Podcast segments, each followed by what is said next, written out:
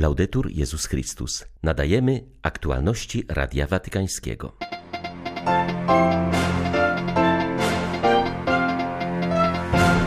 Ojczyzna Jezusa nadal jest naznaczona ranami i konfliktami, ale łaska Boża otwiera nas na nadzieję braterstwa i pokoju, mówił papież na audiencji dla dziennikarzy związanych z kustodią Ziemi Świętej. Ulicami Paryża przeszedł 15 Marsz dla Życia. W tym roku zdominowali go ludzie młodzi. Dziś Dzień Judaizmu. W Rzymie po raz pierwszy przyznano nagrodę Jana Pawła II za zasługi dla katolickich badań nad judaizmem. 17 stycznia witają Państwa ksiądz Krzysztof Ołdakowski i Beata Zajączkowska. Zapraszamy na serwis informacyjny. Ziemia Święta wciąż naznaczona jest ranami i konfliktami, ale łaska Boga zawsze otwiera na nadzieję braterstwa i pokoju i o tym trzeba opowiadać. Papież Franciszek mówił o tym do pracowników Chrześcijańskiego Centrum Medialnego w Jerozolimie i franciszkańskiego wydawnictwa Kustodii Ziemi Świętej, których przyjął na specjalnej audiencji z okazji stulecia wydawanego przez nich dwumiesięcznika Ziemia Święta. Ojciec Święty przypomniał, że pismo od swych początków miało przybliżać ziemię Boga i kolebkę chrześcijaństwa. W praktyce oznacza to przekazywanie piątej Ewangelii, która wpisana jest w życie ludzi dziś zamieszkujących te tereny.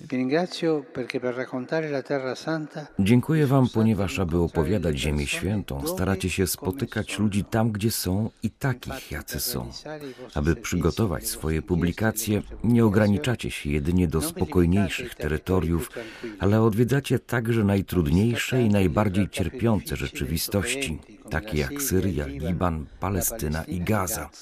Wiem, że staracie się przedstawiać historię dobra, historię aktywnego oporu wobec zła wojny, historię pojednania, historię przywracania godności dzieciom okradzionym z dzieciństwa, historię uchodźców z ich tragediami, ale także z ich marzeniami i nadziejami. Dziękuję Wam, ponieważ aby wykonywać w ten sposób swoją pracę, nie oszczędzaliście podeszw waszych butów i wiem, że będziecie je zdzierać także w przyszłości, aby móc to wszystko opowiedzieć. Powinniśmy odpowiedzieć Panu w podobny sposób, jak uczynili to mędrcy ze wschodu, podjąć wspólną drogę. Te słowa papież skierował do delegacji ekumenicznej z Finlandii, którą przyjął na audiencji. Franciszek odniósł się do tematu tegorocznego tygodnia modlitw o jedność chrześcijan, wskazującego na mędrców ze wschodu, którzy po długiej podróży znaleźli Jezusa i oddali mu pokłon. Mogli tego dokonać, ponieważ sami byli przez niego odszukani i pociągnięci Jego łaską. Ojciec Święty zwrócił uwagę, że ten, kto został poruszony łaską Boga, nie może zamknąć się w sobie ale zawsze powinien być w drodze pobudzany do podążania naprzód wspólnie z innymi. Istnieją etapy drogi, które są łatwiejsze i na których powinniśmy szybko i pilnie podążać naprzód. Myślę na przykład o tak wielu działaniach charytatywnych, które przybliżają nas do Pana obecnego w ubogich i potrzebujących, a jednocześnie jednoczą nas między sobą. Czasami jednak droga jest bardziej uciążliwa, a w obliczu celów, które wciąż wydają się odległe i trudne do osiągnięcia, może wzrosnąć zmęczenie i pojawić się pokusa zniechęcenia. W tym przypadku pamiętajmy, że jesteśmy na naszej drodze nie jako posiadacze, ale jako poszukujący Boga. Dlatego musimy iść naprzód z pokorną cierpliwością i zawsze razem, aby się wzajemnie wspierać, bo tego pragnie Chrystus. Pomagajmy sobie nawzajem, gdy widzimy, że drugi jest w potrzebie.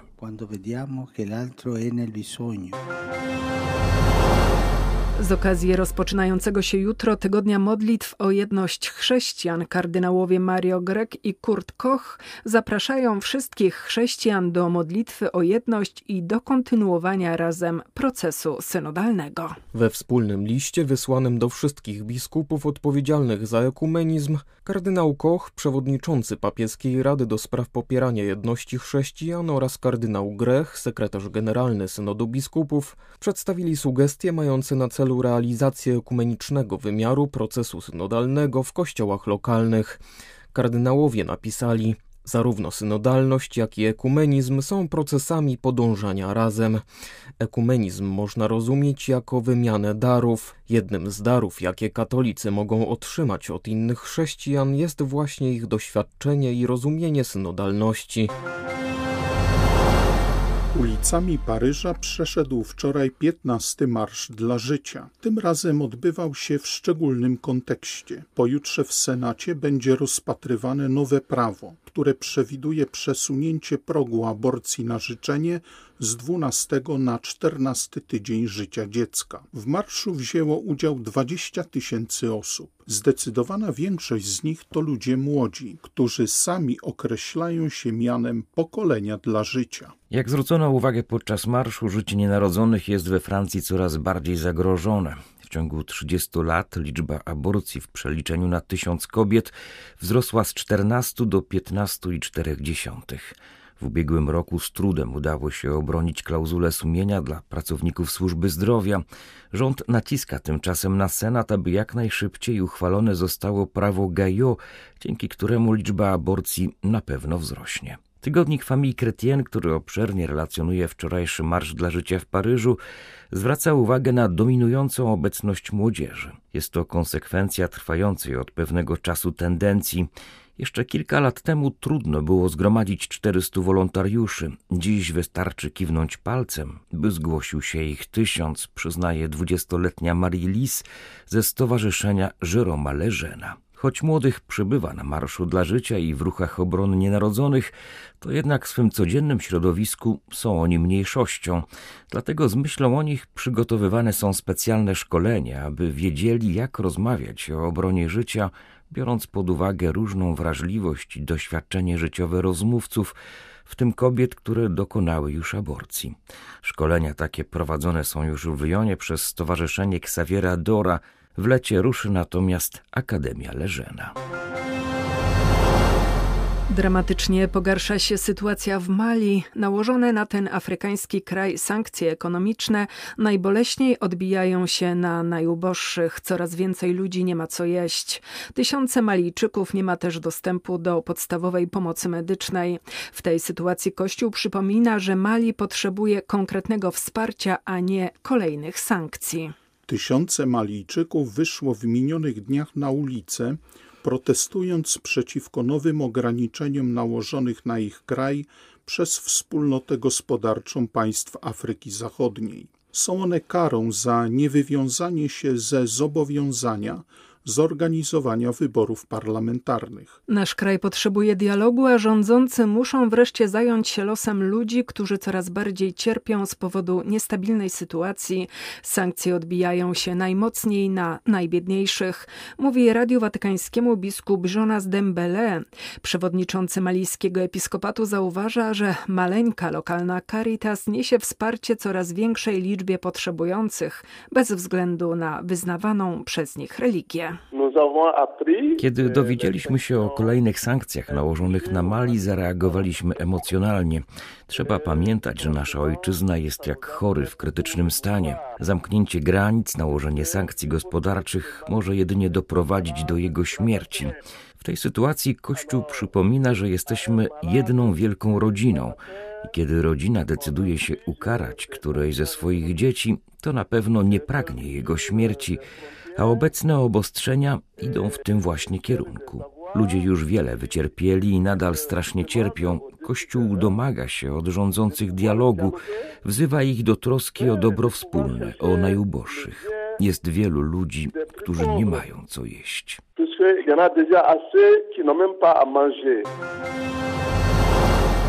Jezuicka służba uchodźcom wzywa do zmiany polityki wobec azylantów. Jest to reakcja na śmierć dwudziestoletniego Sudańczyka, który zmarł z wychłodzenia po zatonięciu łodzi przewożącej migrantów do Wielkiej Brytanii. 32 osoby zostały uratowane. Incydent ten miał miejsce zaledwie kilka miesięcy po tym, jak 27 osób, w tym 7 kobiet i troje dzieci, utonęło próbując przedostać się z Francji do Wielkiej Brytanii.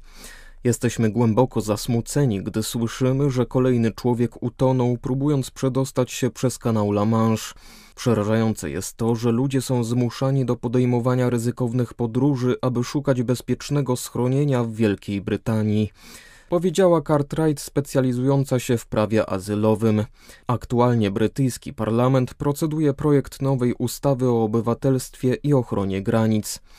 Nowe prawo naraziłoby osoby ubiegające się o azyl na ryzyko postępowania karnego, jeśli próbowałyby dostać się do Wielkiej Brytanii niezatwierdzonymi kanałami, zaś pomagający im także mogliby zostać uznani za przestępców. Do debaty o prawie azylowym włączył się również brytyjski Czerwony Krzyż. Jego dyrektor generalny stwierdził, że nie ma prostych rozwiązań, ale rząd powinien przemyśleć swoje plany dotyczące utrudniania dostępu do brytyjskiego systemu azylowego. Kościół chce wspierać rozwój katolickich studiów nad judaizmem. Ma temu służyć m.in. nagroda imienia Jana Pawła II, ustanowiona wspólnie przez Ekumeniczny Instytut Papieskiego Uniwersytetu Świętego Tomasza, Instytut Jana Pawła II do spraw dialogu międzyreligijnego oraz Papieską Radę do spraw popierania jedności chrześcijan. Dziś po raz pierwszy kardynał Kurt Koch wręczy nagrodę Jana Pawła II. Otrzyma ją amerykański kapłan ksiądz Ryan Muldun za pracę licencjacką pod tytułem Ziemia naszych ojców w wierze. Teologiczna rola ziemi Izraela dla współczesnego dialogu żydowsko-katolickiego, mówi ojciec Hyacynt Destivel z Papieskiej Rady do Spraw Jedności Chrześcijan. Nagroda Jana Pawła II dla studiów katolicko-żydowskich zostanie przyznana właśnie dziś, w Dzień Judaizmu, przez kardynała Kocha, aby zachęcić do badań na tym polu oraz ułatwić ich publikację i upowszechnienie. Chcemy, aby była to również inspiracja oraz zachęta dla innych studentów i pracowników naukowych, by zaangażowali się w ten kierunek studiów teologicznych, którego przedmiotem jest dialog z judaizmem. Jan Paweł II mawiał, że z judaizmem łączą nas relacje wewnętrzne, łączy nas cały pierwszy testament. Dlatego z judaizmem mamy inne relacje niż z islamem czy pozostałymi religiami odbywające się w Poznaniu pod przewodnictwem prymasa Polski nabożeństwo biblijne to centralny punkt obchodzonego dziś po raz 25 Dnia Judaizmu. Jego hasłem są słowa zaczerpnięte z księgi proroka Izajasza Moje myśli nie są myślami waszymi. Przewodniczący Komitetu do Spraw Dialogu z Judaizmem Konferencji Episkopatu Polski biskup Rafał Markowski przypomniał, że chrześcijaństwo wywodzi się z religii żydowskiej. Jeżeli zgodni jesteśmy co do tego, że dzięki narodowi wybranemu Kościół katolicki otrzymał objawienie Starego Testamentu, no to chyba nie trzeba nic więcej, aby uświadomić sobie, jak głębokie związki historyczne i duchowe wiążą judaizm i chrześcijaństwo. Naczelny rabin polski Michael Szudrich wyraził opinię, że dzięki dotychczasowym obchodom tego wydarzenia wiedza o judaizmie w Kościele katolickim bardzo wzrosła. Jego zdaniem konieczne jest jednak włączenie w dni judaizmu szerszych kręgów. Obecnie do gmin żydowskich w Polsce należy około 4 tysięcy osób. Natomiast społeczność Żydów w Polsce szacuje się na około 20 tysięcy. Z Warszawy dla Radia Watykańskiego ojciec Stanisław Tasiemski, Dominikanin. Były to aktualności Radia Watykańskiego. Laudetur Jezus Chrystus.